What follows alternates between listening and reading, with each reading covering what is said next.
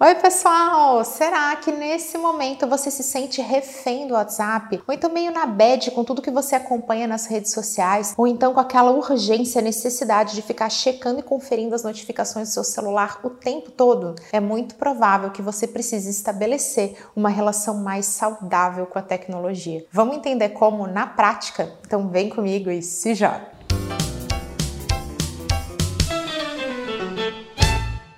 A gente já falou a respeito do lado negativo da tecnologia, das redes sociais, das plataformas de tecnologia, num conteúdo sobre o documentário original Netflix, O Dilema das Redes Sociais. E vale a pena resgatar um ponto desse conteúdo a respeito do modelo de tecnologia versus o modelo do pensamento humano. A tecnologia é exponencial e a nossa maneira de aprender, de pensar e até de viver é linear. E e isso acaba gerando uma diferença de profundidade, principalmente de velocidade, podendo trazer sim consequências para as nossas vidas, especialmente no que diz respeito à saúde mental. Além disso, nós temos o fato de que celular, rede social, WhatsApp é tudo projetado para que a gente tenha distorção do tempo, ou seja, não veja o tempo passar. É projetado com uma engenharia social para que a gente tenha urgência e vontade de ficar conferindo aquilo o tempo todo. E isso pode sim nos deixar mais agitados, mais ansiosos e sim muito mais cansados. Em alguns casos, isso também pode estar atrelado, ligado a um quadro de depressão, especialmente devido a essa engenharia social que faz faz com que a gente fique se comparando com os outros, não de igual para igual, e sim o nosso bastidor, aquilo que ninguém vê, com o palco, com aquilo que todo mundo mostra nas redes sociais. Então vamos lá para dicas práticas, focando tanto no nosso bem-estar quanto nesse lado de saúde mental e também em fugir do vício, já que toda essa engenharia trabalha para nos viciar também. Primeira dica: vamos investir em conhecimento. A partir do momento que você está assistindo esse vídeo, você já está fazendo isso, você está entendendo como funciona, você está vendo todos os lados e isso te ajuda a desenvolver pensamento crítico. E o pensamento crítico é uma maravilha para nos libertar de qualquer manobra, para que a gente fique ciente do que faz. Não é sobre inclusão digital, é sobre educação digital. Segunda dica: sem notificações no celular. As notificações funcionam como um verdadeiro gatilho de condicionamento. Você vai ter um estímulo visual, você vai ter um estímulo tátil quando o teu celular vibra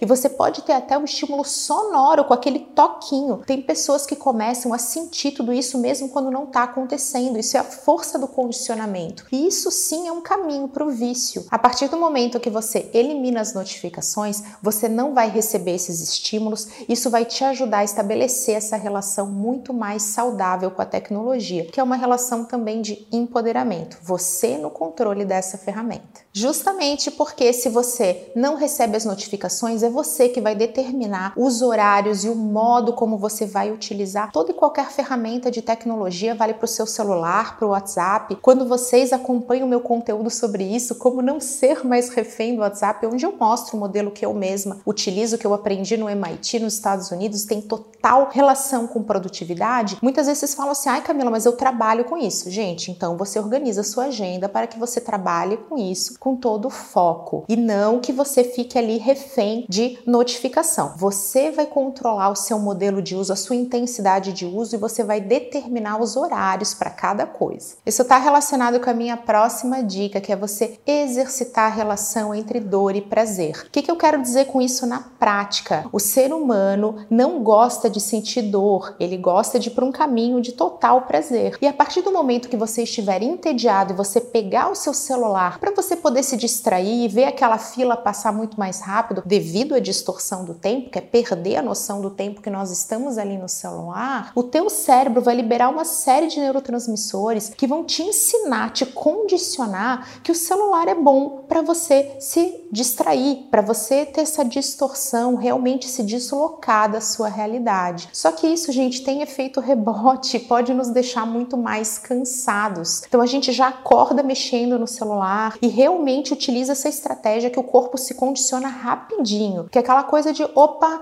tô entediado, eu vou mexer no meu celular. Então tente exercitar isso, tente suportar um pouquinho de tédio, tente suportar um pouquinho de desconforto, porque isso vai ser muito bom, inclusive, para desenvolver disciplina. Além disso, vale sim falar que esse exercício entre dor e prazer pode ser feito também a partir do momento que você consegue tolerar ficar um pouquinho offline ou que você consegue tolerar receber opiniões diferentes das suas. Você estimula o teu pensamento crítico e você também ajuda a se acostumar a criar esse hábito de sentir um pouquinho de desconforto e tolerar estar desconectado, estar distante dessas ferramentas. Justamente porque essa é a minha próxima dica, que você estabeleça períodos de detox, é sem celular, sem tecnologia, ficar offline. Eu, Camila, não gosto disso, mas eu tenho implementado especialmente no momento que a gente está vivendo, para que eu consiga ter uma relação mais saudável com a tecnologia também. Então vamos lá, o que, que vale aqui? Não utilizar celular por um dia inteiro, pode ser os finais de semana, botar a regra que você não usa o celular de manhã ou que você não usa o celular no seu quarto, na sua cama, uma hora antes de dormir. Inclusive, os especialistas falam que parar de mexer em telas, especialmente no celular, duas horas antes de dormir, é um verdadeiro boost no cérebro, te ajuda a descansar, dormir mais profundamente e aí sim acordar renovado. Estabeleça sim momentos em que você não mexe no celular. Eu gosto muito que esses momentos sejam as refeições,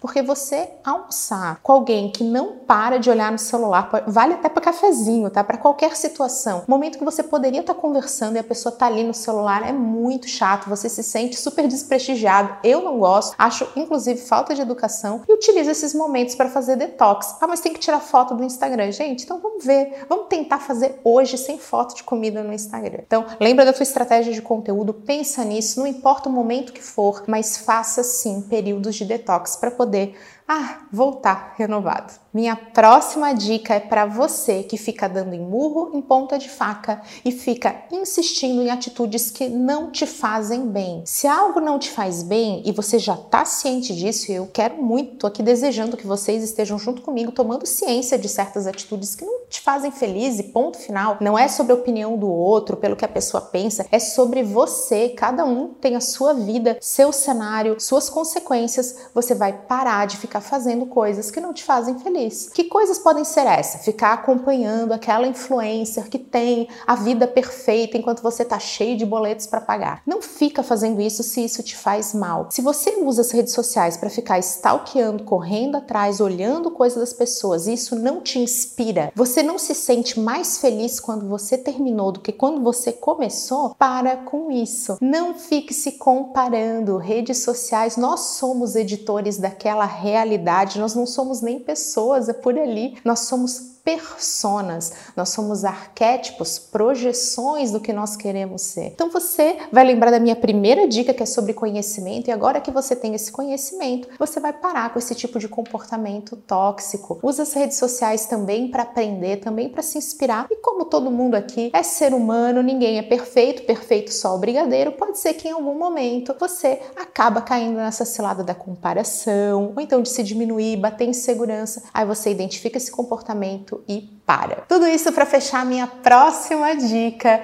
que é sobre a consciência, a constatação lá no fundo do coração que redes sociais, celulares, isso também vai valer para o WhatsApp, para qualquer coisa envolvendo uma plataforma e tecnologia. Tudo isso é ferramenta. Você deixa que um martelo fique te influenciando, você deixa um martelo te sentir mal, te, em algum momento te gerar algum sentimento. Então lembra disso. Essa analogia ela é forte e é claro que a gente sabe que essas plataformas interagem com a gente, inclusive nos incentivam a fazer certas ações, como é o exemplo das notificações. Só que eu tô tentando ser aqui bem claro e usar esse exemplo meio canelada para que a gente consiga lembrar disso e se empoderar. Não deixe que ferramentas como um celular, redes sociais, comunicadores como o WhatsApp, plataformas de vídeo como o YouTube fiquem te sugerindo coisas e te dominando. Lembra, você usa a ferramenta e não a ferramenta que usa você. Eu espero que vocês tenham gostado se você tiver alguma dica para compartilhar comigo a respeito desse tema, por favor, conta para mim, porque eu quero sim ouvir vocês. Um beijo, até a próxima.